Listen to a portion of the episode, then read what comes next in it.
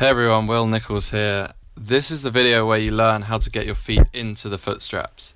So I do want to preface this video by saying that the single best way to learn to go from not having your feet in the foot straps to having them in is by literally just going for it and just attempting to put them in and by trial and error you will find that it just clicks. However, I do appreciate that a lot of people learn in different ways, so I'm going to break it all down and show you what I do. So let's start right at the beginning. I think that you should only try to put your feet in the footstraps once you're comfortably planing in the harness. Once you've checked that box, you are now ready to progress to putting your feet in the footstraps. Start by sailing slightly downwind. The key through this whole process is keeping enough mast foot pressure so that as you move your weight back, there is still a force pushing the board down, preventing you from stalling. Okay, so you're heading slightly downwind now, uh, and for me, in this situation, I do a few pumps to get me onto the plane. As you can see, my front foot is currently near the UJ, with my back foot between the two sets of foot straps and over the centre line. As I begin to power up and feel the board rising out of the water and onto the plane, I begin to shuffle my feet closer to the straps. I gradually move my front foot to the point where my heel is touching the strap. My back foot has also moved, but only slightly further back. Now it's time to put my feet in, so I'm going to start with the front one first. So to be extra sure, I'll take a little glance at the foot strap, and it really is just a glance, um, before literally just going for it and placing my foot inside the strap.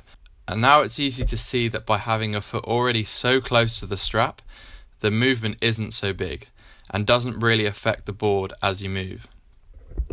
Remember, mast foot pressure is key, so keeping the power and the speed on is essential. Right, now the slightly trickier part, putting the back foot in. It might seem scary, but when I was learning to put my back foot in, I would often bear away. This ensures I have enough mast foot pressure and will in turn prevent me from screwing up into the wind and stalling the board. The two biggest reasons why people mess up putting their feet in the foot straps particularly the backstrap, is either fear or lack of confidence, or they don't have enough mast foot pressure and that they stall the board. So here you can see my back foot is right next to the strap. I'll then quickly glance at the strap to keep a picture of where it is in my mind.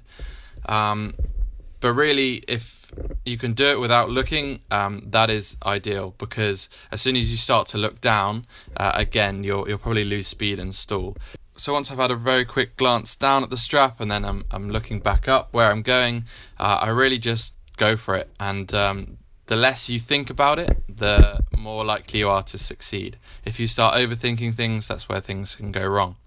So, for this point, you have kept the power in the sail and the speed in the board. You should now be sitting comfortably in both straps and will feel so much more connected to the board.